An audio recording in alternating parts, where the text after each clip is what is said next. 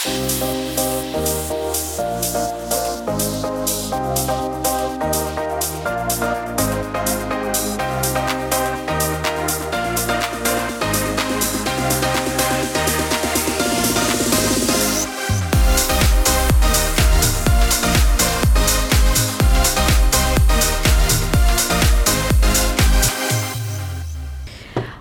och välkommen till Tre liv med diabetes!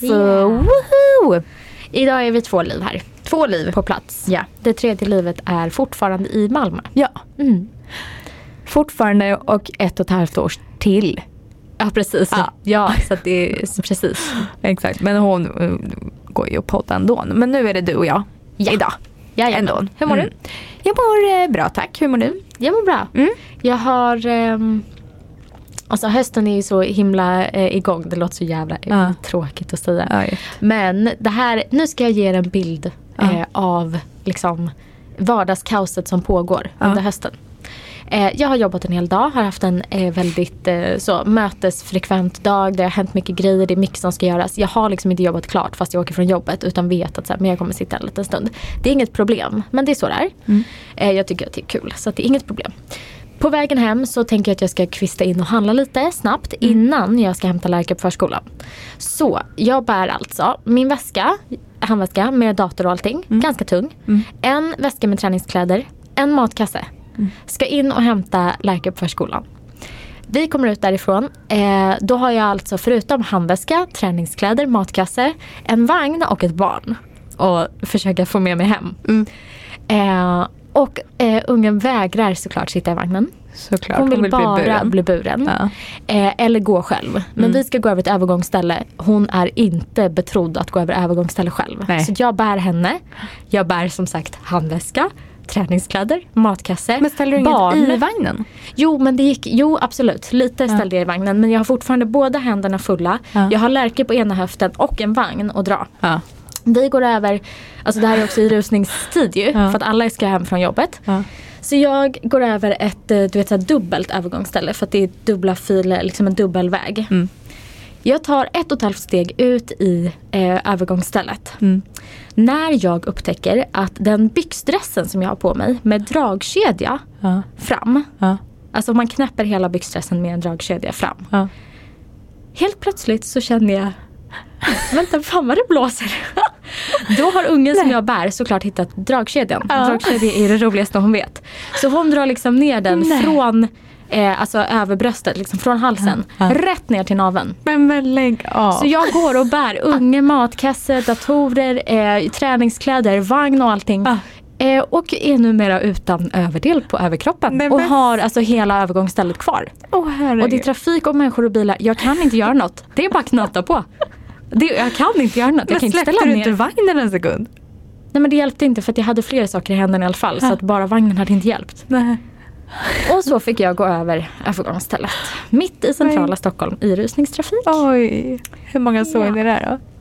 Alltså jag, jag kan inte svara på hur många som tittade just där, just på mig. Nej. Men det var många människor i omlopp. Ja. Så att potentiellt var det många. ja. Och det var ingen som så, behöver du hjälp med något? Ja, nej, det, det var ingen som erbjöd sig hjälp. Jag tänker en sån kvinna i nöd. Alltså då hade Ja man väl bara så här, Snälla hjälp. ska jag bära en kasse? Ska jag Mm, göra exakt. något? Nej jag fick ingen fråga om det faktiskt. Nej. Nej. Så kan det gå. Bara för att måla upp en vacker harmonisk Ja. bild här över den mysiga hösten när det ska vara, Ja, vad fint det låter. Mm. Ja. Men på tal om din otroliga dotter. Åh, Ja. hon är så söt. Älskling. Hon är så duktig på saker. En grej hon är duktig på tycker jag. Ja. Det är att hon det känns som hon börjar förstå lite diabetesgrejer. Jaså? Hur menar du då? För din, varje gång hon ser min sensor på armen. Mm. Då säger hon att mamma har också ett sånt plåster. Mm. Hon fattar att du och jag har något. Ja det fattar hon.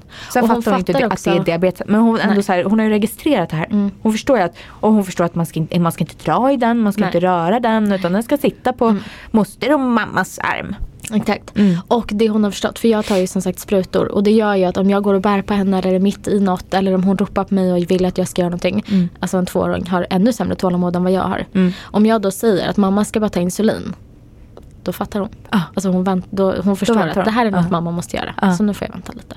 Det tar inte heller så lång tid så det är inte värsta. Hon, in, hon vet ju också att det tar inte en evighet. Nej. Men det är ändå något som, så här, som vi pratar om. Ah. Att så här, nu måste jag ta insulin. Men duktig. Gulle. Men jag tänker lite på, för jag vet att vi har pratat om det i något annat sammanhang i podden.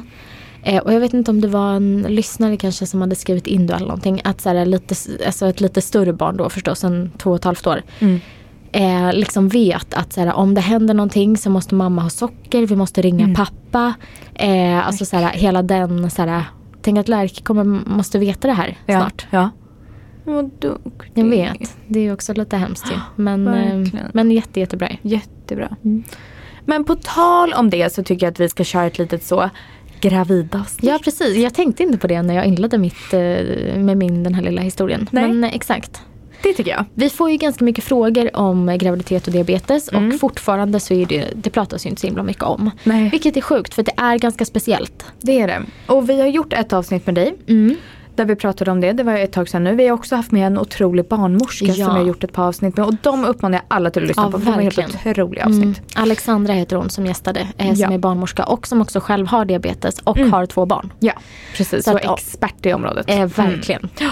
Eh, men vi som, som du sa, vi släppte ju också ett avsnitt eh, om det här eh, precis efter att Lärke föddes. Det är alltså över två år sedan. Mm. Eh, och jag lyssnade på det nu nyligen eh, inför det här. Mm. Men det som är intressant är att vi pratar nästan bara om förlossningen. Ja. Och det var ju såklart intressant då för då hade det precis hänt och allt det där. Mm. Eh, och förlossningen är också lite speciell. Men jag tänker mig att vi nu kanske ska prata mer om graviditeten. Ja, Sen kommer vi säkert in på förlossningen också. Men exakt. ehm, ja. Mm. Men börja från början då. ja. Om, om vi börjar så här. Planerade sagt- du? Sorry, men med det sagt, jag är ingen expert, jag är inte Nej. utbildad. Jag säger det som jag har lärt mig och mina egna erfarenheter. Ja, och det du minns. Exakt. Mm. Ja, för det ska man säga, man glömmer fan fort Ja, alltså. Exakt. Men om vi börjar här. För jag har Ja. förstått det som att har man typ 1 diabetes och vill bli gravid Mm. så bör det planeras noga. Mhm. Planerade du? Ehm, alltså både ja och nej. Mm. Det planerades på det sättet att alltså jag och Acke hade pratat om eh, fenomenet. Ja. och eh, det var planerat på det sättet att jag eh, inför eh, ville ta reda på så här, hur mycket krävs det av mig för att ligga väldigt bra i blodsocker. För det hade jag ju förstått innan. Mm, Att mm. jag måste ligga väldigt bra i blodsocker under en graviditet. Ja. Så att innan så, så gjorde jag ju det. Ehm, och nu så har jag också lärt mig att det bör man ju göra också för att det är medicinskt bra och Mm. bra för hälsan och för sig själv och för barnet redan när man blir gravid. Ehm, men det var inte min tanke då utan det var bara att säga, okej men jag vill veta vad som krävs av mig. Hur Mm. svårt är det? Hur jobbigt är det? Eh, så att där började jag eh, och sen så Eh, alltså, ja, det är klart att det var så här att vi hade pratat om det. Det kom inte som en chock på det viset att, eh, att jag var gravid sen. Ja. Men ehm, vi kanske inte hade ändå på något alltså det gick kanske fortare än vad vi t- trodde. Och, så här, och man är aldrig redo. Det Nej. var inte så att vi så här, ja jag vet inte. Men, Men, det, var, jag- men vi, vi, eh, det, var med, det var såklart medvetet och det var välkommet. men Så. hade du börjat äta, är det inte fossyra eller vad fan Jo precis. Så man ska börja äta innan man ens... Folsyra tror jag ja. att det heter. Ja. Jo exakt. Eh, och det hade jag gjort därför att jag hade fått ett missfall. Mm. Eh, och då när jag fick det missfallet Mm. så sa min läkare att fortsätt äta det. Liksom. Ja, ja. ja, för du hade börjat äta det redan då innan det. Ja precis. Ja. Eh, men jag hade inte börjat äta det innan jag blev gravid första gången. Nej. För det, då visste inte jag det. Nej. Ehm, okej. Utan jag blev gravid och då ringde jag till min diabetesläkare. Han skrev ut eh, den här folsyra tjosan som Mm. jag började äta. Eh, och sen så fick jag som sagt missfall. Mm. Eh, men då så fortsatte jag äta det. Mm. Eh, och sen blev jag gravid eh, snabbt eh, igen. Mm. Så att då hade jag ju ätit folsyra ett tag. Mm. Och det är ju en sån sak som jag har lärt mig att om man ehm, om man nu liksom vill bli gravid så är det jättebra som diabetiker att planera det. Mm. Både för att man ska ligga bra i blodsockret helst redan innan man blir gravid. Och för sådana här saker. Att det finns liksom, att det är bra att äta sån här folsyra när man har diabetiker, diabetes. Mm. Jag vet inte varför. Exakt. Nej, och det tror jag att Alexandra barnmorskan säger i Ja. de andra avsnitten, så lyssna där om ni. Exakt. Mm. Men det jag vill säga är att, för jag hade liksom inget sånt samtal med min diabetesläkare. Nej, men nu börjar vi närma oss en tid där vi börjar fundera på barn och sånt. Mm. Jag hade aldrig det samtalet med min diabetesläkare. Nej. Eh, och det kanske jag hade haft idag. Eller Mm. liksom så. För Så det, kan jag säger min, min eh, diabetesläkare säger det till mig nästan varje Ja. tid vi har. Eh, och frågar och säger att så här, när ni börjar fundera så säg till för att då, Ja. liksom, då börjar vi planera med henne. Ja, Typ precis. så. Och det tycker jag verkligen att man ska göra. Och det, alltså, det är så dubbelt. För det är, alltså, jag är också en sån person som Alltså mycket av mina så planer och tankar både vad gäller alltså sådana saker och relationer och familj men också mer så jobb och karriär. Jag är en sån som vill hålla det för mig själv. Mm. Tills jag vet. Eh, Jag tycker att det är ganska, eh, beroende på vad det är förstås, men jag tycker att det är ganska jobbigt att dela saker innan man vet själv. Ja. Eh, för då tappar man ju helt kontrollen. Det är väl kontrollfreaket i mig. Mm. Ehm, och liksom eh, att eh, skaffa barn det är ju också jävligt känsligt. Ja. Alltså dels är det ju jättekänsligt rent, alltså det är hormonellt, det är jobbigt, det är läskigt. Man vet inte hur länge det, hur, liksom, hur enkelt eller svårt det är, Mm. hur lång tid det tar. Alltså det är ju jävligt, alltså det är skitläskiga grejer. Ja. Och så ska man prata om någon med det Mm. innan, alltså det är ju läskigt liksom. Såklart. Men eh, jättebra. Mm. Så det tycker jag verkligen att man ska göra. Och våra diabetesläkare de kan ju det här och de vet ju. Mm. Liksom. Mm. Så att de är ju jätteproffsiga. Ja. Eh, men jag förstår verkligen att man kanske tycker att det är lite läskigt. Ja. Ehm, Vad hände sen då? då? Jo men det som hände sen var att jag blev inskriven på specialmödravård. Mm. Eh, och det blir man ju om man har diabetes. Blir man det direkt? Ja. Mm. Och då är, jag vet inte exakt när man får komma till barnmorska första gången om man inte har diabetes. Men jag tror att det är efter vecka 12 i alla fall eller kanske ännu senare. Det kanske vi kan googla upp snabbt. Mm. Eh, men som diabetiker så får man komma första gången i vecka 7. Mm. I alla fall i Stockholm där Ja. jag bor. Så redan i vecka 7 så var jag på mitt första besök. Mm. Och det är jättetidigt. Alltså då kanske vissa inte ens vet om att de är gravida. Nej, mellan veckan 18 och 20? Ja du ser. Då är alltså nästan halva graviditeten Ja. passerad. Gud vad sjukt, det kändes sent. Men, ja, men precis, man är gravid vid 39 eller 40 veckor. Men när ultraljuden erbjuds från, från att kvinnan gått 12 hela graviditetsveckor. Mm. Ja, 12 till där Ja. i krokarna. Ja. Men det är i alla fall ganska så stor skillnad ju. Ja. Eh, inte ens två månader jämfört med tre månader. Mm. Men så att så, i vecka sju så gick jag på mitt första besök. Mm. Eh, och det var någonting som jag tyckte var toppen. Mm. Jag tittade igenom lite i mina journaler idag tidigare inför det här. Och då så såg jag att jag var där första gången vecka sju. Mm. Sen var jag där i kanske vecka tio. Eller om det var ännu mer. Och vad ser de vecka 7? Kan man se något då? Nej men jag tror typ att man, så här, man, man kollar ju det gör man ju löpande hela tiden. Alltså man har jättebra koll på blodsockret Mm. och får stöd för det. Man Mm. träffar diabetesläkare och förlossningsläkare varje Mm. gång. Jag fick göra det i alla fall. Och är de också diabetesläkare? Eh, ja, en förlossningsläkare. ja. Eh, och den personen har väl kanske inte nödvändigtvis så bra koll på diabetes. Men Nej. den, man får träffa en diabetesläkare också. Som är då inriktad typ på graviditet? Mm. Så att både en barnmorska, Mm. en förlossningsläkare Mm. och en diabetesläkare. Mm. Gud vad bra. Det är jätte, jättebra. Mm. Och det, det ska jag väl, alltså jag hade så bra stöd Mm. rent eh, medicinskt eller vad man ska säga. Ehm, men jag vet inte exakt vad man ser då i vecka sju men eh, man konstaterar väl graviditeten Mm. och, och tar en massa prover, kollar jättemycket blodprover och sådana där saker. Sen så när man har diabetes så tror jag att man får göra lite fler eh, tester, alltså så här NIPT och kubbtester och sådana där saker för att kolla kromosomfel och sådana saker. Mm. För tyvärr så är det lite ökad risk för missbildningar Ja. om man har diabetes. Och även ökad risk för missfall. Ja. Ehm, men jag tror att de tre första besöken, då tror jag att det var tre eller till och med fyra veckor emellan. Mm. Men från vecka, åh gud vad var det nu, jag tittade ju det här. Jag tror att det var från vecka, från vecka 18 Mm. så var jag där varannan vecka. Mm. Åh herregud, det är så Ja. många besök. Och i slutet var jag där varje vecka. Ja. Och ännu närmare i slutet så var jag där varannan dag. Nej men gud. Mm. Men Så det, det- kan vi också tillägga att det var ju också på grund av att du inte hade toppen Absolut. Världen då. Nej, och jag tänker vi kommer dit. Ja. Men det jag vill säga med det är att ehm, man får jätte, jättebra stöd. Alltså Mm. har man inte diabetes då är man inte på kontroller ens i närheten av så här ofta. Nej. Eh, och att få där, komma dit varannan vecka Också ifall man är lite orolig och sådär. Mm. Eh, inte bara för att man har diabetes utan för att man är orolig. Eller Ja. jag var det i alla fall. Jag kunde inte njuta en sekund av att vara gravid. Jag var bara orolig. Och då var det jätteskönt att få komma dit varannan vecka. Mm. Det är så bra. Jätte, jättebra. Och så har de ju då också såklart uppföljning på eh, blodsockret som man tittar på eh, varje gång. Eh, och eh, tar olika blodprov och sånt där. Och det skiljer sig. ju Det finns ju säkert en standard vad man kollar. Men sen hade jag lite avvikande. Något blodprov. Som inte, eh, något blodvärde som inte var jättebra. Mm. Och sen så hade jag ju också havandeskapsförgiftning. Mm. Det kom lite närmare slutet. Men jag åt medicin för det. För havandeskapsförgiftning är inte heller, eller det är överrepresenterat eh, om man har diabetes typ 1. Mhm. Okej. Eh, Och det innebär? det innebär att man får högt blodtryck. Mm. Och det är inte så bra för, det är farligast för mamman. Just det. Eh, så det ska man behandla. Eh, och det, Och det, kan man också få. man. Men det var väl också medicin. därför sen, nu hoppar jag lite fram och tillbaka här, men det var väl Mm. också därför sen du blev igångsatt graviditeten? Ja. ja. Exakt. Eller förlossningen. Mm. Ehm, men havandeskapsförgiftning är vanligare om man har diabetes typ 1. Mm. Och eh, man kan ju få havandeskapsförgiftning tidigt i en förlossning. Och Mm. då får man äta medicin för det. Jag fick inte det, alltså inte häpnadsväckande tidigt. Det var senare. Men jag hade som sagt något annat blodvärde som inte var, eh, alltså som man ville hålla koll på. Mm. Och jag mådde också jättedåligt under hela min förlossning. Ja. Alltså i Graviditet. Ja, hela Hela din graviditeten. Mm. Mitt, eh, alltså man brukar prata om typ så, mitt allmäntillstånd. Alltså jag mådde helt ärligt skit. Mm. Hela tiden.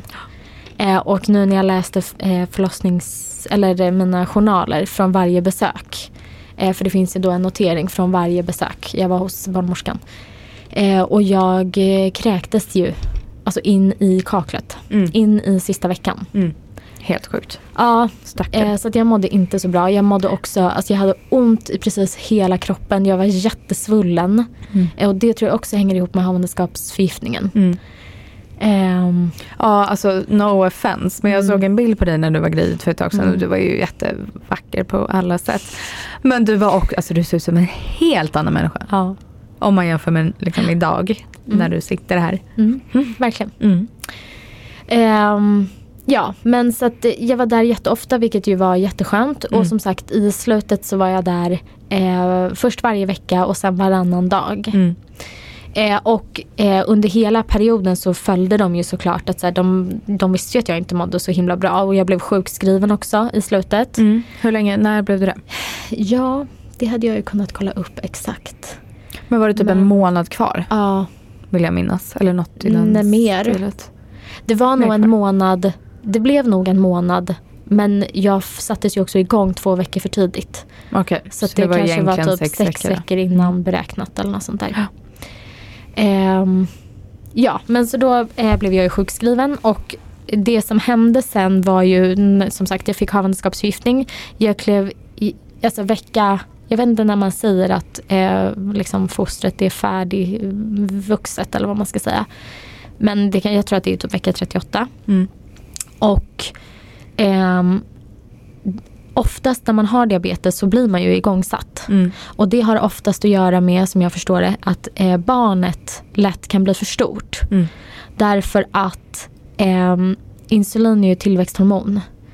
Och det blodsockret man själv har som gravid Mm. har bebisen i magen. Mm. Men den har sin egen insulinproduktion.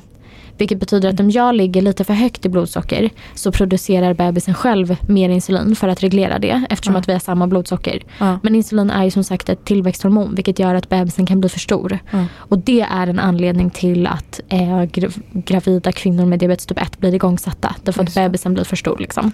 Och det är därför det är jätteviktigt att ligga bra i blodsocker. Ja, Mm. exakt. Ehm, men i mitt fall, alltså jag hade legat exemplariskt Mm. eh, i blodsocker. Ja, Mm. ah, det, ja. Men jag kämpade också som ett djur. Mm. Ehm, Ja, du så att var ju hon typ var inte... utbränd. Ja, absolut. Absolut. Eh, Så att hon var inte alls eh, för stor eller så. Mm. Men eftersom att jag hade havandeskapsförgiftning och jag mådde så himla dåligt. Så vet jag att jag hade ett sånt här varannan dag besök. Mm. Det var i vecka 38 då, två veckor innan beräknat. Mm.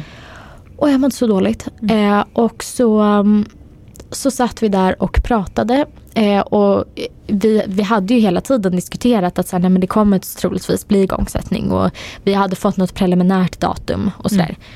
Eh, men så kom jag in och jag tänkte innan så här, om de inte sätter igång mig nu då kommer jag typ böna och be. Mm. För att jag klarar inte mer. Jag Nej. orkar inte mer. Ah. Och så satt vi där och pratade om de här värdena och de, hon såg väl på mig att så här, nu, nu börjar jag närma mig bristningsgräns här. Jag pallar inte, jag klarar inte mer. Det Mm. var verkligen så jag kände. Mm. Och inte, för, alltså, inte på ett skrytigt sätt men alltså, jag biter ihop. Ja. ja, det gör Alltså det. i alla Verkligen. lägen. För, inte bara för graviditet eller diabetes eller något utan Nej. jag biter fan ihop. Mm. Men jag orkade inte mer. Nej. Så att hon sa till mig, hon bara, men det är inget att vänta på va? Och jag blev så, ja. Ska vi inte sätta igång? Jag bara, ah, jo. Så jag ringde hem till Axel och bara, jag blir kvar här, du får komma Ja. hit med grejerna. Ja. Eh, och lite kuriosa då är att Acke blir skitstressad såklart. Ja. Så han skulle städa lägenheten Ja. eh, innan han drog så att vi skulle komma hem sen till en nystädad lägenhet. Ja. Och ska dammsuga under sängen få ryggskott. Nej. Så han kommer in, jag, då har jag fått ett rum Ja. och jag har fått eh, så här, tabletter som ska starta förlossningen. Mm. Och han kommer in och har så ont i ryggen. Och då har jag aldrig hört. 24, har du inte? Nej, det har jag Och aldrig sagt. gud, va? Ja. Då har jag 24 timmar förlossning framför mig. Ja. Men stackars ryggen. Ja. Ja. Det, händer, det är alltid så här med män. Ja det gör det. Hade inte det- pappa typ, vår pappa typ Jo. så spricka i tummen. Alltså, Ja, exakt, han blödde "Det gjorde lite."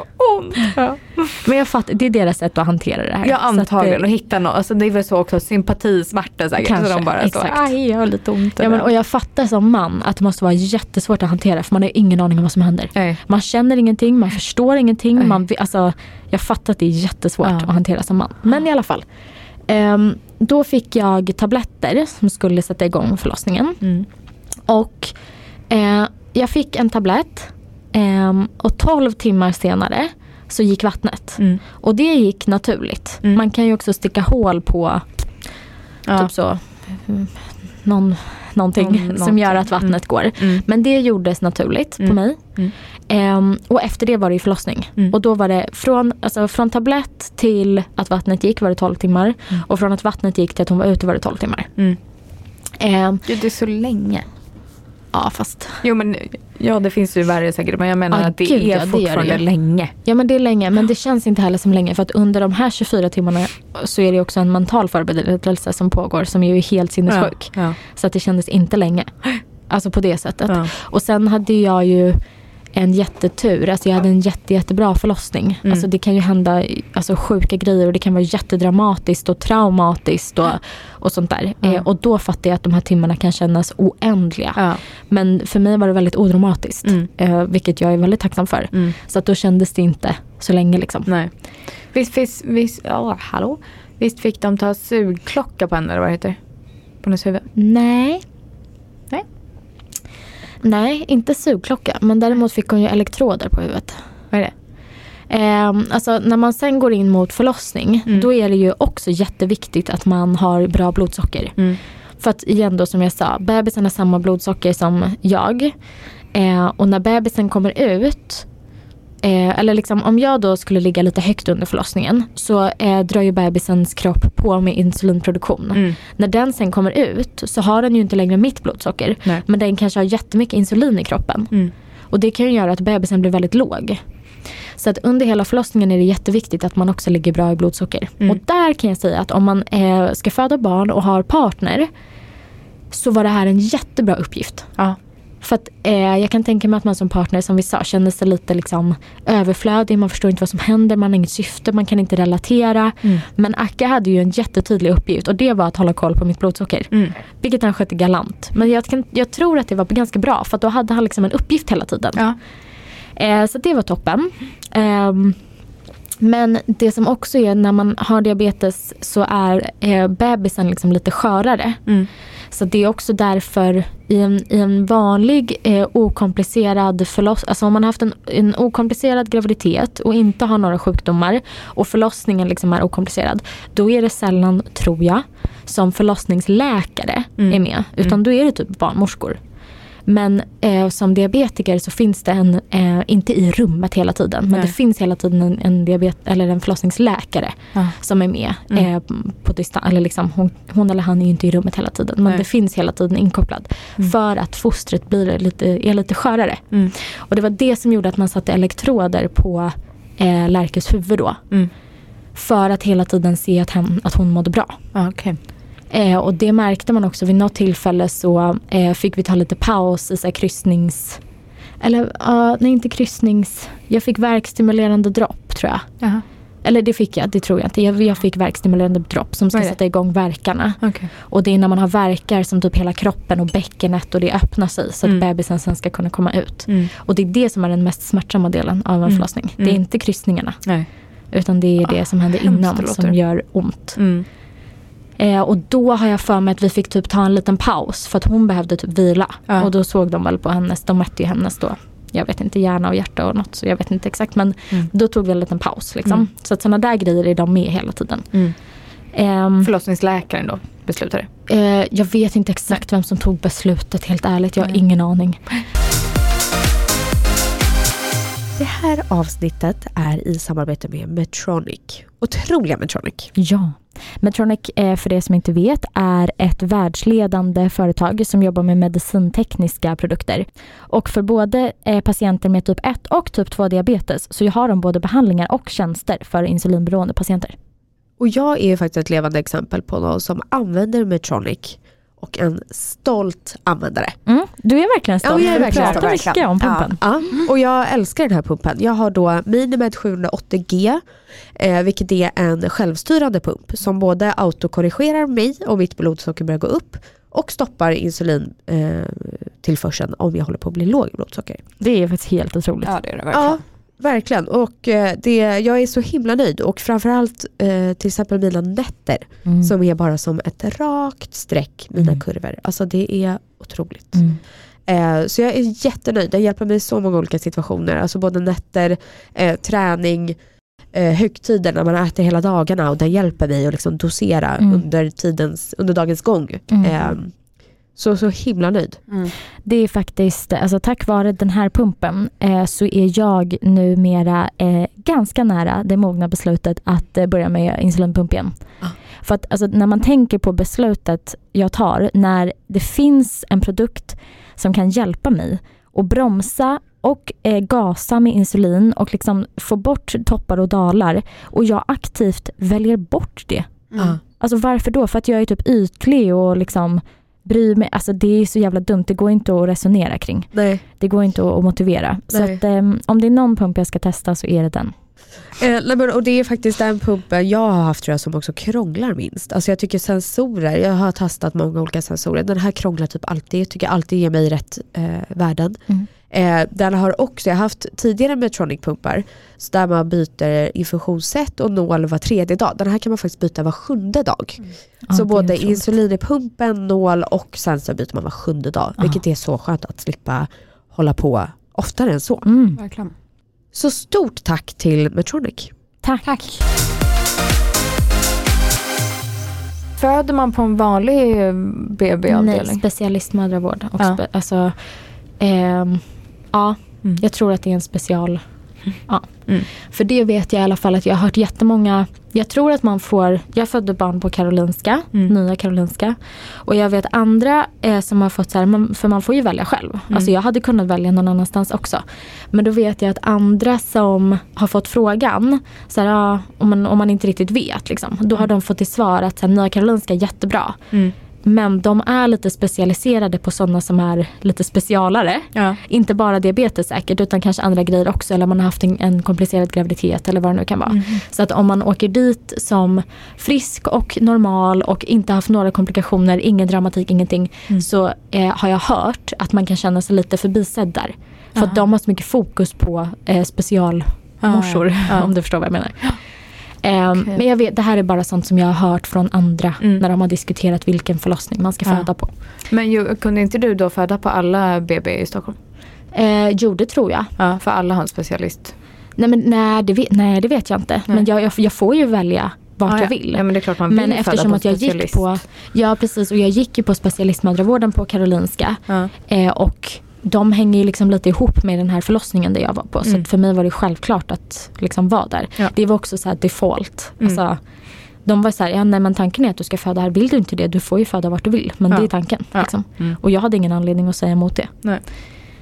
Ehm, ja, men alltså jag vet inte riktigt.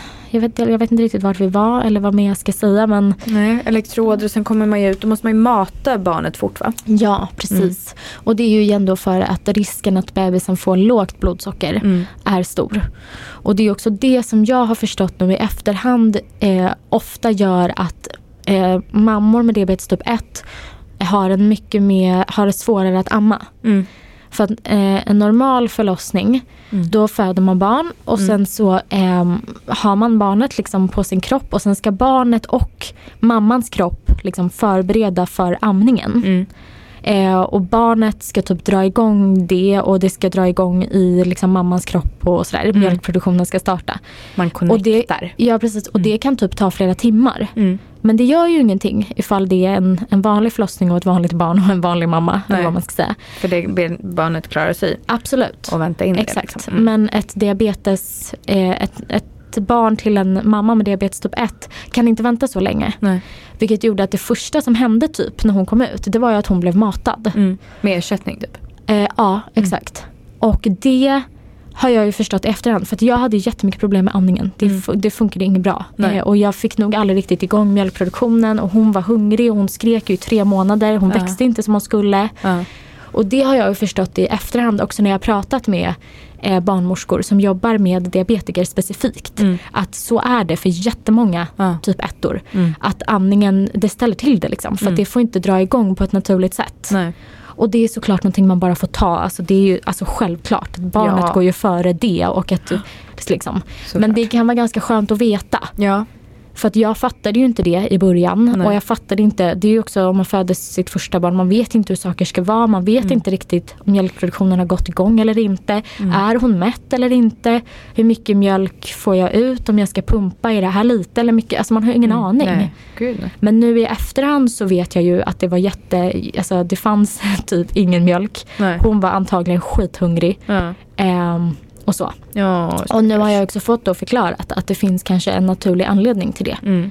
Eh, och det kan ju bara vara skönt att veta. så det, så. tyck- det är liksom så. Det vill du skicka med alla. Ja verkligen. Och jag vill också skicka med för när man sen har fött barn då går man ju till en vanlig BVC, alltså barnavårdscentral. Mm. Eh, och det är klart att de visste att jag har diabetes men det, det påverkar ju egentligen inte bebisen så mycket sen. Nej. Ehm, så, om Mm. det inte finns komplikationer och sådär såklart. Men, ehm, så att när jag sökte hjälp där för amningen, då var det aldrig någon som sa till mig, eller vi hade aldrig en diskussion om att det här hade kunnat påverka. Nej. Utan de tyckte ju bara, men kämpa på, det bästa är att amma. Och jag mådde skit ju. Ja. Och då hade det varit så himla skönt för mig om någon hade sagt att men det är inte så konstigt. Ja. Eh, det här kan vara så att du faktiskt har svårare att amma och att det inte är helt hundra. Ja. Och det kan bero på de här sakerna. Ja. Och det hade bara varit så jävla skönt att höra det. Så Ja, nu säger jag det ifall det är någon annan som är där. Det var jättebra. Varför Ja. mådde du skit menar du? För att du inte kände, du visste inte varför hon var missnöjd? Eh, ja men exakt. Alltså, jag tror inte att jag kände, vissa kan ju känna sig så värdelösa för att man inte kan amma. Ja. Alltså, då, att, man inte, att man känner sig som en dålig mamma och så. Jag tror inte riktigt det var det jag kände. Jag hade bara sån jävla ångest för att hon grät och skrek hela tiden. Ja. Och jag fattade ju att något var fel men jag visste ju inte vad. Nej. Eh, Gud, att att- de inte fattade det. Nej men efter ett tag sen så såg man ju att hon kanske inte växte riktigt som hon skulle. Mm. Eh, och liksom när jag och Axel, för att, alltså, det var inte så att Axel bestämde något men han är hennes pappa, vi pratade om det och bara nej men fan nu, vi skiter i det här, ersättning liksom. Ja. Och han tyckte väl säkert det innan jag tyckte det. Så här, Mm. så. Men så gav vi henne i alla fall det. Och då märkte vi direkt att fan hon skriker inte längre. Nej. Alltså hon kanske var hungrig liksom. Ja. Ja. Ehm, ja. Men Så gud vad att- hemskt. Jag vet, det låter så hemskt. Men det var också, för det som hände sen är att jag vet att för jättemånga är det jättejobbigt att sluta amma. Ja. För att mjölkproduktionen pågår ju fortfarande så ska man sluta. Ja. Det var inget problem för mig. Nej. så, Den slutar samma sekund. absolut, Mm. det, var ingen, det krävdes ingen nedtrappning eller något Nej, sånt. Det var, ja. Men jag har en fråga. Ja. Om vi backar lite till liksom graviditeten. Ja. Så har jag en fråga bara. Du låg ju så sinnessjukt bra i blodsocker. Ja. Så att du var liksom gränsen till utbränd. Mm. Måste man det? Eller tog du i från tårna? Eh, antagligen tog jag i från tårna. Ja. Eh, och det, jag, alltså, ja, jag kan ju inte säga, jag är inte utbildad i det här. Så, att, så Jag kan ju inte sitta här och säga bara, äh, det går bra ändå. Nej, såklart. Så. Men, Men du eh, vet, alltså du måste ju haft en känsla av att så här, tog du det till en överdrift? Ja, Eller var det Ja, det, det som jag. förväntades av dig? eh, det var det jag förväntade av mig. Ja. Men det var nog inte vad någon annan förväntade sig. Nej. För hur reagerade liksom sjukvården typ när du Eh, låg nej, men de perfekt? tyckte ju att jag skulle börja jobba där istället och hålla utbildningar för andra mammor. Okej. Mm. Mm. Så du var ett A-barn? Eh, ja, alltså I på det sättet. Och det var ju, alltså, om det nu är ett A-barn, det, det var ju kanske inte så himla bra. Nej. Eh, för mig. Nej men för Eller liksom A-barn. så. Ja, Jag men fattar. precis. Ja. Ehm, men eh, nej, alltså de hade ju, det var ju aldrig så att de behövde liksom komma med något råd eller tips eller fan men dina nätter här är inget bra. Alltså jag Nej. var ju som en hök. Ja. Ehm, ja. Så att jag hade säkert kunnat slappna av mer. Mm. Absolut. Själva graviditeten i, ur ett diabetesperspektiv. Mm. Mm. Hur, på vilken skala jobbigt, jag vill aldrig göra igen hade du satt det? Vadå, bortsett från blodsockret? Nej, inkluderat blodsockret. Ehm, Alltså hela graviditeten som Ja. en typ 1-diabetiker. ja. På vilken skala var det svinjobbigt? Alltså för mig tror jag det jobbigaste var att jag mådde så himla dåligt och det tror jag kanske inte nödvändigtvis är kopplat till att jag har diabetes. Nej. Utan det är ju så här, ja, som jag sa, jag kräktes liksom in i sista graviditetsveckan. Mm. Eh, Jag var jättesvullen, jag hade ont överallt, jag kunde inte röra mig, jag var yr. Alltså jag Ja. kände mig sjuk i nio månader. Mm. Eller åtta och en halv. Ja. Men eh, alltså jag kände mig verkligen som att jag hade influensa. Mm. Och kräktes och mådde jättedåligt. Ja. Och det var det jobbigaste. Och det tror jag inte jag hänger ihop med att jag har diabetes. Nej, precis. Det behöver du inte göra. Nej. Nej. Är det svaret på din fråga? Mm. Hur mental, alltså hur förbereder man sig för det där? Jag vet inte. Förstår du vad jag menar? Alltså jag tror att ehm, alltså mycket av det här kan man ju tyvärr inte förbereda sig på. Det är ju det Nej. som är grejen. Absolut, man kan ju så här, se över sin kost och liksom verkligen hitta så här, nycklar. Typ om jag äter det så stiger mitt blodsocker mindre eller långsammare än om jag äter det. Ja. Eh, jag slutade ju helt att äta sushi och pizza och jag åt typ inte pasta heller, eller ris. Mm. Alltså jag åt typ bara potatis liksom. Bön, pasta åt jag eh, Mm. om jag inte kräkts av det. Men eh, eh, lite så. Ja. Eh, så att sådana saker kan man ju förbereda sig på. Ja. Men hur man mår, Mm. omöjligt att veta. Ja. Och exakt hur ens blodsocker och sånt reagerar, omöjligt att veta. Mm. Samma sak med förlossningen. Jag hade en jätte, jättebra förlossning. Det kan man inte heller styra över. Nej. Ingen aning. Men Så om, att här, om, du kollar förlossningen- tillbaka, om du kollar tillbaka nu så här efterhand. Mm. Är det något du hade gjort på ett, något annat sätt? Eh, Om man tänker typ kosten eller om man Ja. tänker hur manisk du blev med blodsockret. Hade du kunnat Mm. slappna av lite mer? Jag kanske hade kunnat bromsa lite men Mm. samtidigt känner jag mig själv. Eh, och det som händer ju är ju att man blir så jäkla ansvarstagande för att allting som jag gör påverkar ju bebisen. Ja. Och jag skulle göra vad som helst. Ja. Jag vill ju inte att det ska finnas någonting som jag hade sen kunnat härleda till mig själv. Om jag bara Nej. hade gjort si och så så kanske det inte. Alltså den, det hade jag inte kunnat leva med. Så att eh, antagligen skulle jag bli gravid igen så skulle jag göra på exakt samma sak. Ja. Det som jag eh, hade kunnat göra, som jag kan se nu i efterhand, Mm. det är att jag hade eh, kunnat ta upp sjukskrivning tidigare. Mm. Och det tycker jag att man ska göra. Mm. Mm. Verkligen. Men du fick ju en otrolig liten dotter. Ja. Ja. Ja och med det, alltså, eh, alltså graviditeter är ju jobbiga för alla oavsett om man har diabetes eller inte. Ja, ja. Folk skaffar uppenbarligen fler barn. Alltså, såhär, det finns ju ingenting där som inte var värt det. Nej, såklart. Sen kan det ju vara jättejobbigt på många sätt. Ja. Men det är ju allt i livet. Men du, Mm, tack för idag. tack. Tack för att du har öppnat upp dig och berättat Ja. din gravidhistoria. Ja, Det finns ju mycket som helst att prata om egentligen. Om detta ämne. verkligen. Mm. Mm. Eh, Tack för idag då. Tack så mycket. Hej då.